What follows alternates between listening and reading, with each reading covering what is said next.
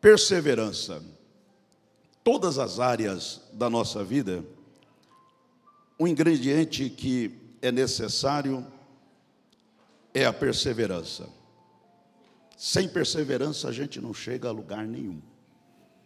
Porque tem momentos que parece ser difícil. Aliás, parece não, é difícil. Tem momentos que a gente busca sair daquela situação, superar aquela situação, aquelas circunstâncias, e a gente não busca, a gente não encontra uh, firmeza, a gente não encontra, parece que algo que satisfaça, algo que nos dê é, motivo, às vezes, até para continuar. Mas quando você persevera, a Bíblia diz que você é mais do que vencedor quando persevera. Quando persevera. Então, eu quero ministrar hoje baseado é, na história de Gideão e toda a nação de Israel, baseado no texto em Juízes capítulo 6, versículo 1. Aliás, versículo 11. Eu vou ler apenas o versículo 11 para a gente ganhar tempo aqui.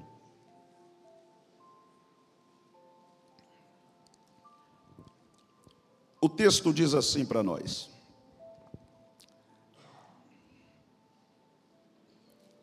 Então o anjo do Senhor veio e sentou-se sobre e sentou-se sobre a grande árvore de Ofra, que pertencia a Joás.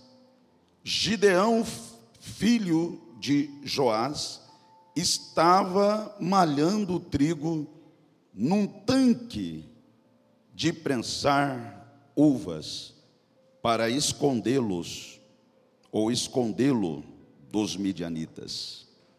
Feche os seus olhos. Queria que você fizesse a sua oração pedindo ao Espírito Santo que fale com você que ministre no seu coração a palavra que você precisa ouvir nesta noite. Fala com o Senhor. Apresenta-se diante dele nesta hora. Pai, no nome de Jesus, eu quero engrandecer e enaltecer o teu nome, porque o Senhor é poderoso, santo, o Deus vivo, todo-poderoso que tem cuidado de nós. Nesta hora, nesta oportunidade, estamos reunidos aqui para mais um culto que oferecemos a Ti, que dedicamos ao Senhor, o nosso louvor e a nossa gratidão. Ensina-nos a perseverar, perseverar na promessa, perseverar no, nos propósitos, perseverar na aliança, perseverar, ó Pai querido, para que continuemos, Pai, firme esperando a manifestação do Senhor. E tem momentos difíceis que enfrentamos. Mas nós pedimos ao Senhor que nesta que nesta noite o teu Espírito Santo venha nos dar mais um pouco de graça e de condições para que possamos continuar perseverando. Obrigado, Deus querido, porque o Senhor ouve as nossas orações. Fale conosco no nome do Senhor Jesus Cristo. Amém e amém, Jesus. Olha aqui para mim. Queridos, como eu estava dizendo sobre perseverança, é uma das virtudes que mais vai ser cobrada de nós é, no longo da nossa existência. Isto é, se quisermos chegar a algum lugar, ou se quisermos fazer a vontade do Senhor, viver a promessa que ele prometeu para nós. A questão não é a, a promessa, porque a promessa já foi feita, a promessa já foi dada para nós, nós temos a promessa. A questão é a perseverança, porque se nós não tivermos atento e perseverarmos até o fim, não é só começar perseverando. Porque normalmente as pessoas, quando começam qualquer projeto, qualquer situação, elas começam com o intuito de perseverar. ela começa com um desejo de perseverar. Isso é em todas as áreas. Quando você entra para um casamento, quando você entra para um emprego, quando você começa a sua caminhada cristã, quando você começa os seus projetos pessoais, ninguém começa pensando em desistir amanhã. Ninguém começa pensando em parar no meio do caminho. Mas quando a gente começa qualquer projeto, a gente começa com aquele desejo, não, olha, eu vou chegar lá, eu vou conquistar, eu vou. Mas só que a gente não avalia, às vezes, as dificuldades que vêm no meio do caminho. Nós não avaliamos, às vezes, as lutas que vêm e elas têm como propósito aperfeiçoar a gente. Porque se Deus permite alguma situação contrária na nossa vida, ou por conta, às vezes, de nossas atitudes, vem uma consequência, tudo aquilo é para a gente aprender e ficar melhor, para criar em nós resiliência, firmeza, para criar em nós crescimento. Mas vai entender isso. O ser humano às vezes não entende isso. Então o que, que acontece quando vem as barreiras, quando vem as dificuldades?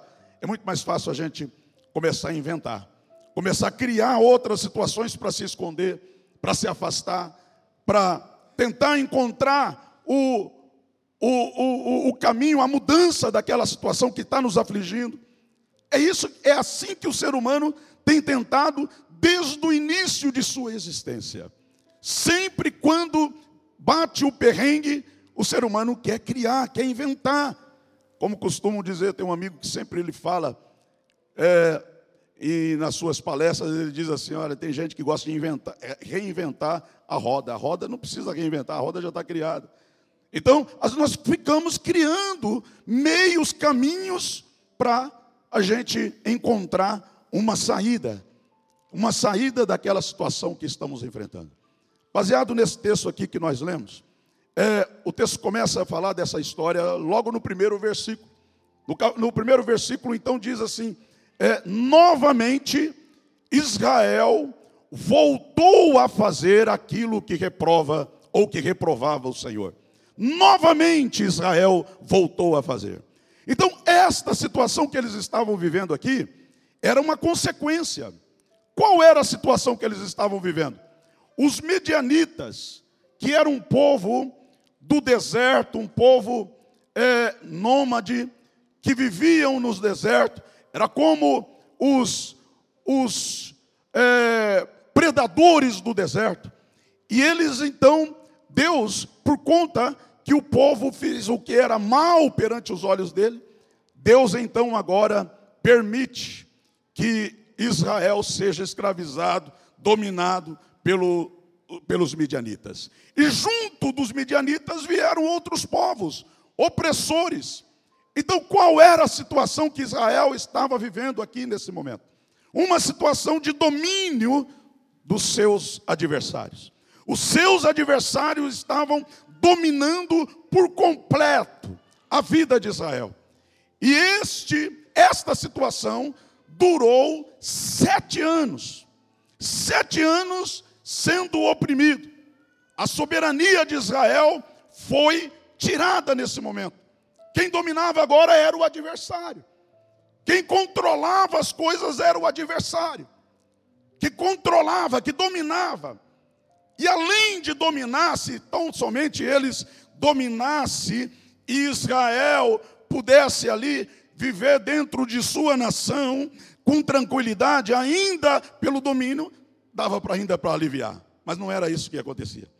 A Bíblia diz que o domínio foi tão perverso tão, tão terrível que os israelitas saíram de suas propriedades, saíram de suas casas e foram para as montanhas, fizeram esconderijo nas montanhas, fizeram é, moradas nas cavernas, foram para lugares fortificados. Qual era a intenção? Se proteger. Quando eu disse que o ser humano sempre quer inventar moda diante das dificuldades, é isso. Parecia que eles estavam protegidos lá na montanha. Parecia que eles estavam protegidos quando entravam numa caverna. Parecia que eles estavam protegidos quando eles entravam dentro de uma situação que eles olhavam e diziam: é fortalecido esse lugar. Quem pode entrar nesse lugar? Lugar fortalecido. Quem é que pode entrar? Essas ilusões, o ser humano é, vive isso no dia a dia. A gente vive isso, a gente acha que, ó, eu vou correr para cá porque eu acho que eu correndo para cá eu vou me dar bem e vou aliviar esta pressão que está sobre mim. A gente começa a inventar coisa. A gente começa a criar situações para viver, para sair da situação que nós estamos vivendo. A gente não se dobra como deveríamos dobrar e depender de Deus, socorro, pedir socorro a Ele, pedir graça a Ele, para que a gente possa sair daquela situação. Mas não, a gente não faz isso. Lembra lá do Éden, a história do Éden? Quando Adão e Eva, eles pecaram, sabe o que, que eles fizeram? Eles viram que tinha perdido algo. Eles viram que ele tinha perdido algo lá no Éden. Porque eles estavam no lugar de completude. Eles estavam no lugar de domínio total. O domínio era tão intenso por meio de Adão e Eva. A Bíblia diz que eles tinham autoridade, eles tinham é, liberdade de dar nome nas coisas, de dar nome em tudo que Deus havia criado. Deus criava e, e, fazia assim, a mesma coisa. Deus criava as coisas e falava, ó, Adão, está é, tá com você. Dá nome aí. Defina o que vai ser isso. Defina o que vai ser isso. E Adão dava. Veja que autoridade ele tinha. Veja que poder estava sobre Adão. Mas num dado momento ele percebeu que ele perdeu tudo isso. Num dado momento, e a Bíblia diz que eles andavam nus e não se envergonhavam. E quando eles perdem essa soberania, quando eles perdem aquilo que Deus havia dado a eles, o que, que eles fazem? Eles fazem lá uma reunião entre casal, Adão conversa, mas olha, você está nua, olha, os animais lá vão ver você nua. A Eva olhou e falou: olha, vamos, vamos fazer alguma coisa aqui, para a gente mudar isso, para a gente ter um pouquinho mais de conforto. Não é assim que a gente faz na nossa vida cristã no dia a dia? Vou fazer, eu vou tentar buscar um pouquinho. Aí eu vou lá na igreja para eu ter um pouquinho de conforto. Aí você vem, a, uma, a, palavra é ministrada no seu coração, você recebe a palavra, o Espírito Santo toca em você, e aí você volta fazendo, agora eu vou fazer outras coisas. É assim o ser humano, o comportamento do ser humano, isso. É dessa forma que o ser humano age.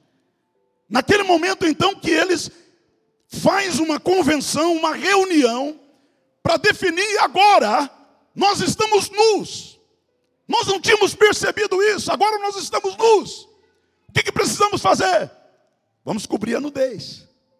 O que, que eles fizeram? Olharam para a figueira, pegaram lá as folhas e fizeram uma roupa para cobrir a sua nudez. Só que eles esqueceram que Deus vê. Eles esqueceram que Deus visita a gente. Eles esqueceram que quem diz que é assim ou não, não é a nossa intuição, não é a nossa mente. Tem pessoas que dizem assim: ah, eu acho que tem que ser assim. Você pode até achar, mas quem define é o que foi falado aqui, a palavra de Deus que define. É a bússola para a nossa vida. É ela que vai definir certo ou errado. É a palavra de Deus. Porque é nela que nós vamos encontrar e ter vida na palavra. Fora dela não tem vida. A vida está na direção da palavra. É ali que nós temos. Adão e Eva, eles acharam que não. Agora nós estamos confortados. E às vezes, querido, tem pessoas que estão tá confortavelmente na sua consciência. Parece que nada se cobra nada incomoda. Faz isso, faz aquilo e nada incomoda. Nada incomoda. Mas diante de Deus você está reprovado. Deus olha e diz assim: não é assim. Eu tenho a veste que você precisa. Eu tenho a veste para cobrir o seu frio da alma. Eu tenho a veste para cobrir a vergonha que está aí dentro de você. Eu tenho as vestes, eu tenho as vestes, eu tenho os caminhos. Sabe, querido, é por isso que quem está ganhando dinheiro hoje, a rodo, são aqueles que trabalham, os profissionais, os psicólogos, os psicanalistas. Não que eu não quero que eles ganhem dinheiro, que ganhem dinheiro. Mas sabe por quê? Porque o ser humano está sempre esperando, sempre esperando, sempre naquela, aquele vazio da alma, aquele frio, aquela, aquela sangria na alma, que não cessa, que não para. Sabe por que isso? Porque eles ficam procurando paliativos. O que é paliativo? É aquilo que nos dá satisfação hoje, mas amanhã nós estamos na pindaíba novamente. O que é paliativo? É aquilo que nós buscamos achando ser a verdade. É aquilo que nós buscamos achando que vai cobrir a nossa nudez, mas não cobre, porque só Deus tem o um modelo para o ser humano, para a alma do ser humano, para o corpo do ser humano, para a vida do ser humano. Fala para o teu irmão, só o modelo de Deus vai te satisfazer. Você pode até continuar fazendo modelos, mas não adianta. O povo de Israel estava fazendo isso aqui. Quando viu que o perrengue, que a coisa apertou mesmo, vamos subir para aquelas montanhas lá, vamos para lá, e quem sabe lá nós vamos ficar bem. Protegia, protegia sim, aparentemente protegia. Porque lá de cima eles, eles olhavam e via os medianitas acabando com o que era deles.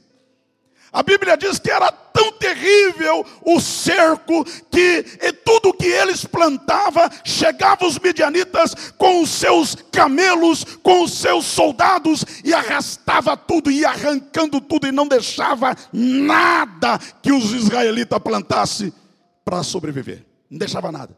Matava os camelos, matava os jumentos, matava o gado, matava as ovelhas, acabava com tudo. Sabe por que, que isso aconteceu? Porque eles estavam buscando paliativos. E sabe por que, que durou sete anos? Porque eles insistiu, achando que daquela forma eles iriam se proteger dos midianitas.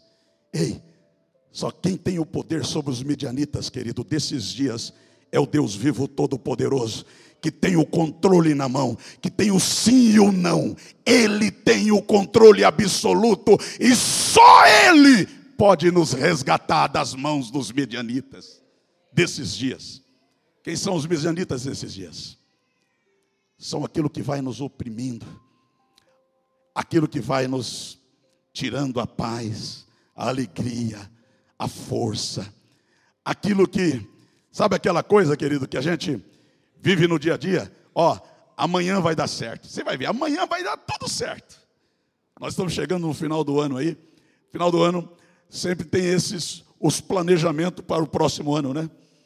E a pessoa chega na igreja e diz assim: "Olha, o ano que vem vai ser diferente". Você vai cumprimentar ela, o ano que vem, olha, a minha família lá em casa vai ser diferente. Ó, lá no meu trabalho vai ser diferente. Ó, no meu ministério vai ser diferente. Só que a pessoa não percebe uma coisa elas querem ter as mesmas atitudes e querem resultados diferentes. Não tem jeito. Muda as atitudes que os resultados também vão ser diferentes na sua vida. Se você resolver entrar 2020 com os mesmos, com, os, com as mesmas atitudes, não, ó, veio a luta hoje aqui, você já desiste, já para, ei, não vai chegar. Vai, os resultados podem até se potencializar para pior.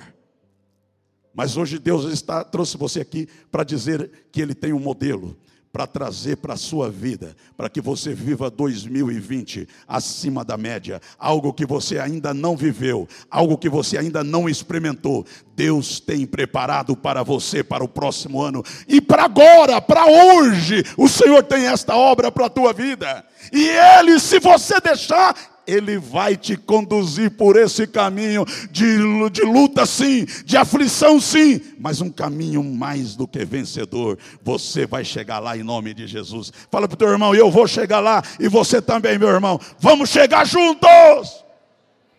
Aleluia. Ei, não adianta você ficar indo para lugares dizendo assim, não, lá naquele lugar eu vou, eu vou ter, eu sinto paz, eu sinto alegria. Você sente nos primeiros momentos que você chega. Os primeiros momentos que você está lá. depois você vai sentir as mesmas dores, vai sentir as mesmas dificuldades. Então, pastor, o que eu preciso fazer? Entrar no modelo de Deus. Entrar no modelo de Deus. A Bíblia diz que os israelitas se empobreceram tanto, mas tanto, tanto por conta dessa situação. Escute só, mas eles não estavam protegidos? Eles não fizeram lugar fortificados? Eles não entraram nas cavernas? Eles não subiram na montanha e se esconderam lá? Mas veio uma pobreza, uma pobreza do cão na vida do povo de Israel naqueles dias. E esta pobreza eu tenho percebido que algumas pessoas têm experimentado. Não é a pobreza monetária, não, que eu estou falando aqui, mas é a pobreza de espírito, a pobreza de pensamentos, a pobreza de projetos, a pobreza, a pobreza de atitudes. Essas pobrezas têm feito com que as pessoas se isolem e fiquem patinando. Passa ano, entra ano, ela fica patinando. Fica patinando, patinando, patinando, patinando e não sai do lugar. Mas Deus hoje vem com uma palavra dizendo: Eu tenho o um modelo, você quer? Eu tenho a saída, você quer? Quantos querem aqui? Quantos querem a mudança na tua vida? Então olha para o teu irmão, para o teu esposo, para quem está do seu lado aí, fala, ó, assuma o modelo de Deus e viva o sobrenatural que Ele tem para a sua vida. Eita Deus, tremendo. Aleluia. Assuma o modelo de Deus. Assuma lá no seu casamento. Assuma na sua vida espiritual. No seu ministério. Pastor, mas olha quanto tempo que eu estou assim, não muda. Quanto tempo? Porque você fica inventando moda. Você fica tentando se esconder, achando que está seguro, achando que está firme ali. Você fica firmado em, em, em, conceito ou preconceito, achando que você vai ter paz ali. E o tempo está passando e você não tem. Você percebe que não está caminhando. E Deus te chamou para caminhar, para avançar, para uh, viver o sobrenatural, vida abundante. Ele tem para a sua vida. Pastor, o que eu preciso fazer para isso acontecer na minha vida? Eu quero isso. Eu não quero mais estar como estava o povo de Israel. Primeiro, Deus quer te nomear. Deus quer te nomear. Escute isso que eu vou te dizer agora. Deus quer nomear você. Ou Deus está procurando uma pessoa para nomear ela como resposta dele aqui na terra. Você quer ser a resposta de Deus? Quem quer ser a resposta de Deus para esses dias? Eu acredito que Deus procurou.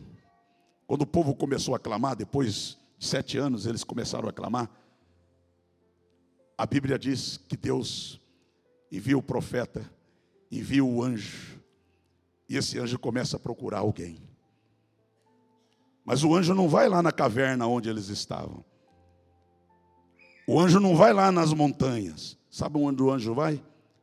O anjo vai exatamente aonde aonde pertencia a família de Gideão. Sabe por que, que o anjo foi lá? Porque é, Gideão tinha tudo também para subir as montanhas e se esconder. Mas ele não fez isso. Gideão certamente pensou assim: esse lugar foi Deus quem me deu. E se Deus me deu, a responsabilidade é dele, ainda que nós pecamos, a nação pecou, e por conta disso nós estamos vivendo essa consequência, mas eu creio que o que Deus dá, o que Deus dá, ninguém pode tirar.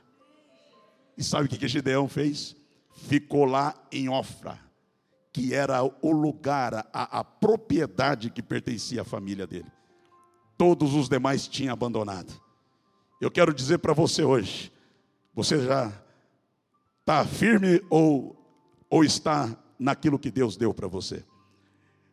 Às vezes eu me assusto, as pessoas dizem assim, mas o meu casamento é de Deus. Eu recebi a palavra, é de Deus.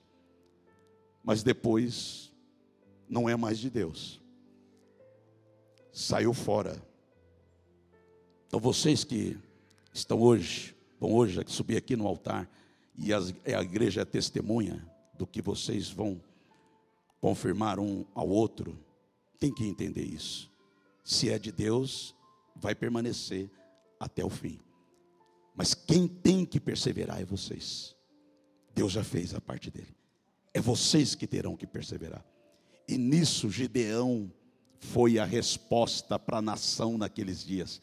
Deus está procurando alguém hoje aqui que seja a resposta para a tua família seja resposta para a cidade, seja resposta para a igreja, seja resposta para a sua família. Ei, ei, querido, às vezes eu tenho conversado com algumas pessoas, elas dizem assim, pastor, lá na igreja, lá na minha casa, só eu sirvo ao Senhor. Sabe por quê que Deus deixou só você até então? Sabe por quê? Porque você é a resposta dele lá na sua família. Não se sinta aí prejudicado com isso, não, querido. Você é a resposta de Deus. Você é o que Deus escondeu, protegeu, para não se desviar, para não afastar, para não inventar moda. Sabe para quê? Para na hora dele, ele visitar você e dizer: Olha, vem cá, agora é comigo. Eu vou mudar tudo isso. Eu vou transformar tudo isso. Eu vou trazer mudança para tudo isso. Deus está esperando que alguém esteja firme naquilo que Deus deu.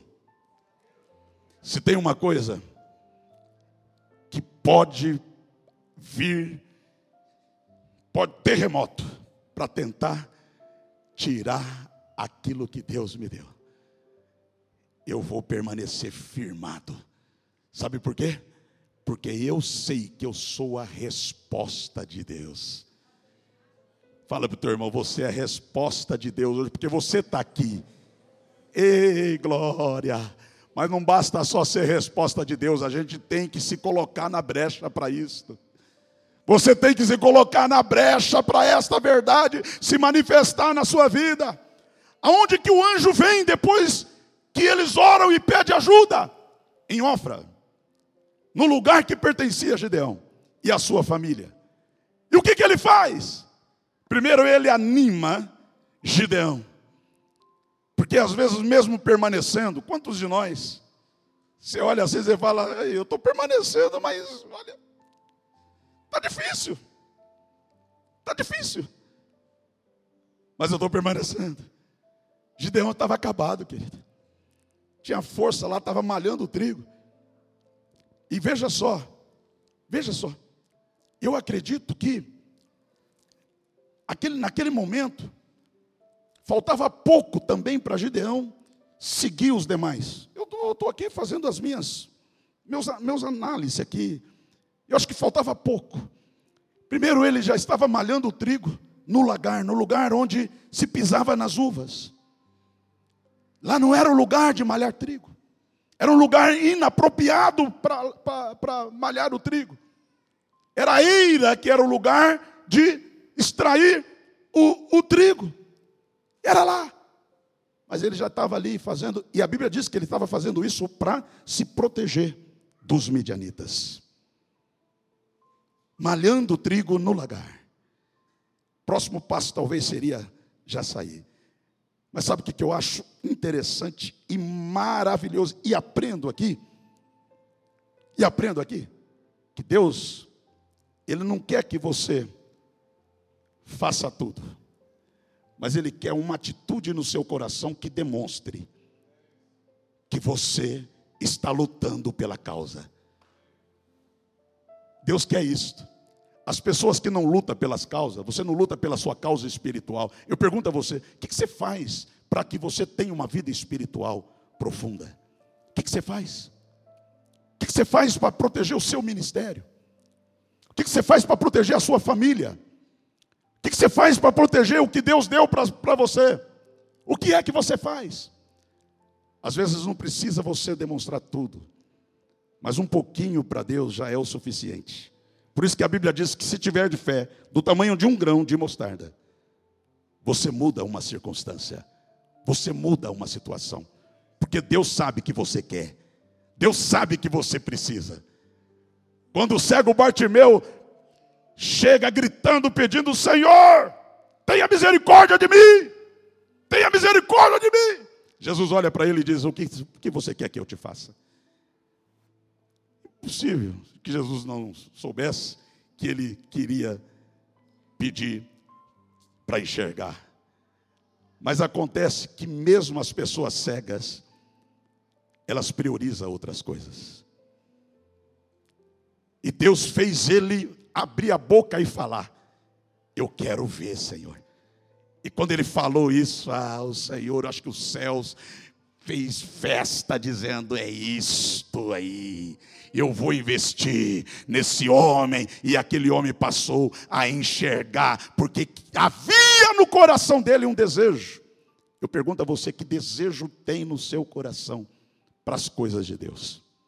O que, que você tem demonstrado?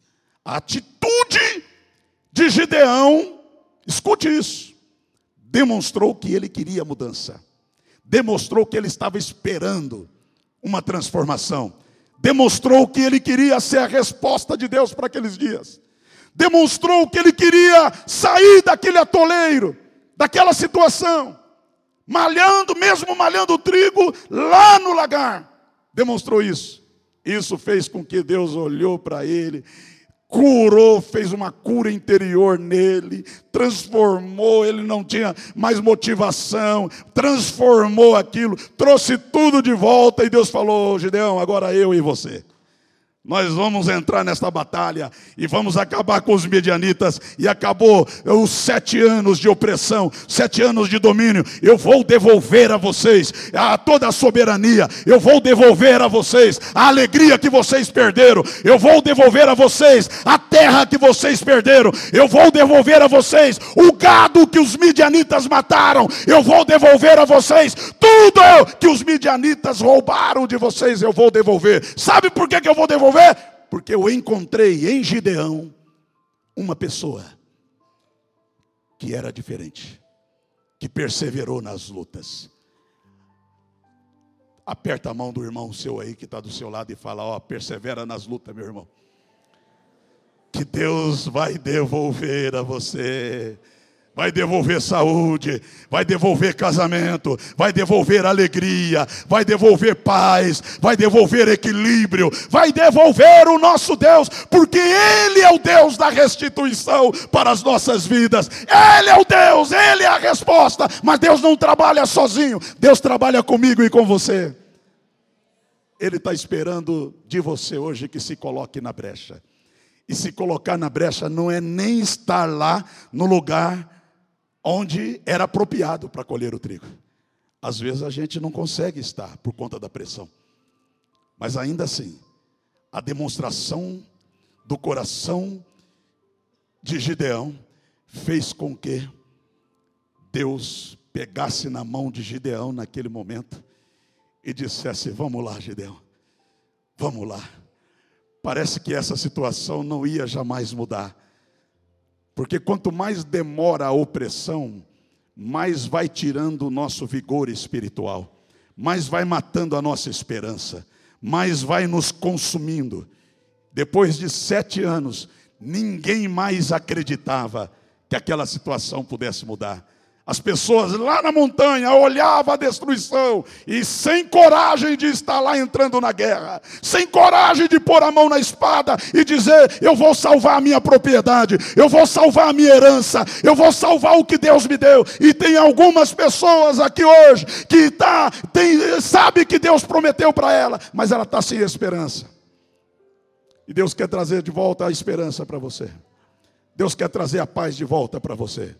Deus quer trazer aquela energia que você perdeu, querido. E os medianitas que te, que te aguarde. Porque Deus com você, ei, é completude, é completude. Deus com você é tudo que nós precisamos para nós avançarmos e tomarmos posse da nossa herança. Não afaste daquilo que Deus te deu. Permaneça lá. E Gideão naqueles dias foi o único que encontrou na sua própria propriedade. Todos os demais saíram, foram para as montanhas. E talvez fizeram até convite para Gideão: Vamos, meu, você vai ficar aí, você vai morrer. Gideão falou: Não, eu conheço o Deus que eu sirvo. Ele é poderoso para fazer a obra. Ele não atrasa, ele chega na hora certa, ele vai chegar no momento certo, e quando ele chegar, a mudança é radical. Levanta a tua mão assim para glorificar e exaltar o nome do Senhor. Aleluia! Aguarda no Senhor. Espera no Senhor. Eu vou profetizar aqui mudança para esses próximos dias mudança de ânimo, mudança de esperança, mudança de visão, mudança, mudança, mudança. O Senhor está colocando fervor no seu coração hoje, através do Espírito Santo. O Senhor está te mostrando hoje, querido, que todas as coisas são possíveis, todas as coisas são possíveis. Eu sei que eu estou falando aqui para pessoas que está diante de grandes desafios, mas eu quero dizer, e como boca de Deus, eu vou profetizar na tua vida: Deus Deus já está lá nesta batalha contigo. Deus já está lá contigo. Não temas, porque eu sou o teu Deus.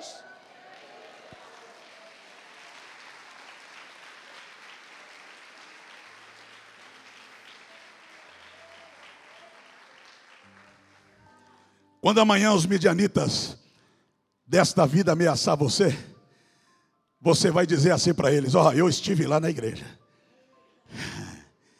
E Deus falou comigo. E Ele falou que esta batalha não tereis que pelejar, eu vou pelejar. Ele vai pelejar por mim. Então, Medianita, pode ameaçar. Então, Medianita, aproveita um pouquinho o tempo que vocês têm, porque daqui a pouco o terremoto do céu vai acontecer e vocês sabem que terão que deixar o que é meu. Quem pode dar um lado de vitória aqui agora?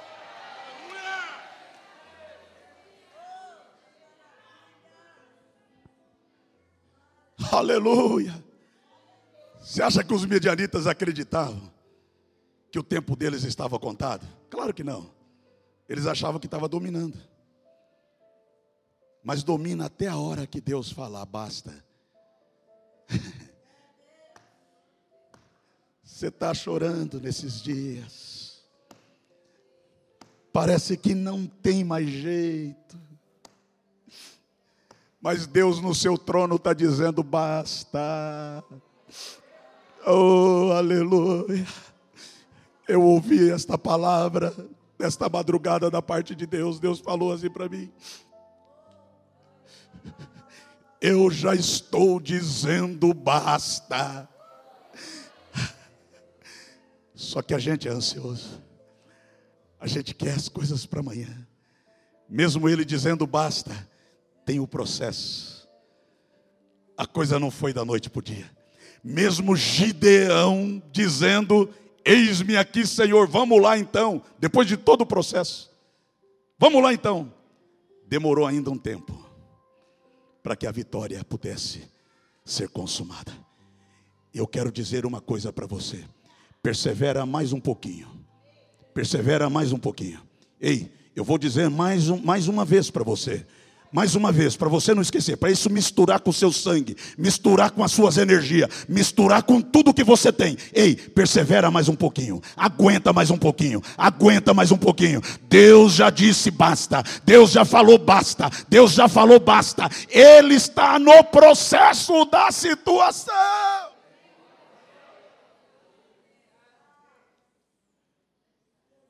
E o fim da história, vocês sabem o que aconteceu tudo foi devolvido, sem que precisasse que, que o israelita colocasse a mão na espada para guerrear.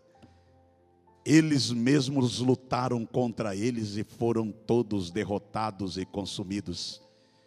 Gideão, como todo ser humano, fez um plano, pegou lá 32 mil, 32 mil soldados, falou: é com esse que eu vou.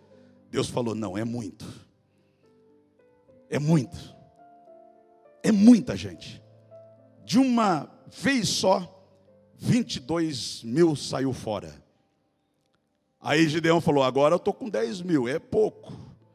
Mas 10 mil dá para fazer uma. Deus falou: é muito ainda, Gideão. Eu, eu fico imaginando Deus, Gideão olhando para Deus. Mas onde o senhor quer chegar com isso? O senhor já viu lá como é que estão tá os medianitas lá? Era milhares de milhares, querido. O vale parecia gafanhoto de tantos inimigos que tinham. Eram milhares de milhares. E Deus falou: é muita coisa ainda. Gideão. Por que, que Deus faz isso, querido? Porque o meu e o seu plano diante de Deus, ó, não quer dizer muita coisa não, viu? A sua roupa não te cobre. Quem cobre é Deus. Ele tem tudo o que você precisa.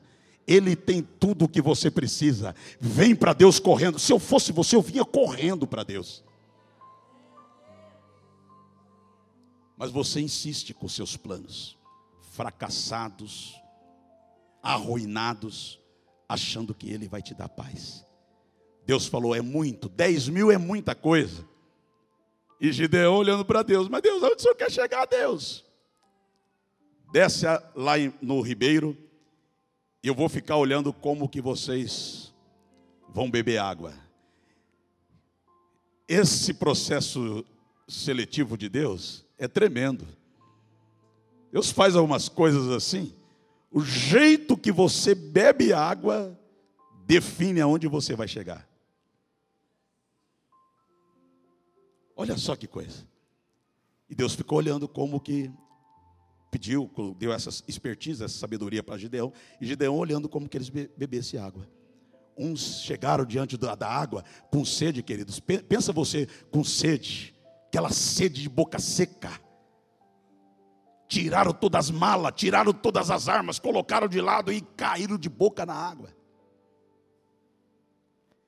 Nem sempre essa sede agrada a Deus. Aí chegou os outros olhando assim, meio recebiado, né? Atento, deixa eu ver de onde vem aqui os dardos, né? Pegava água assim, tomava, mas não tirou nada. Deus falou: é esses, esses são a minha resposta na terra. Eu vou contar com eles. Você pensa que algumas atitudes suas não vai fazer a diferença? Faz a diferença, viu?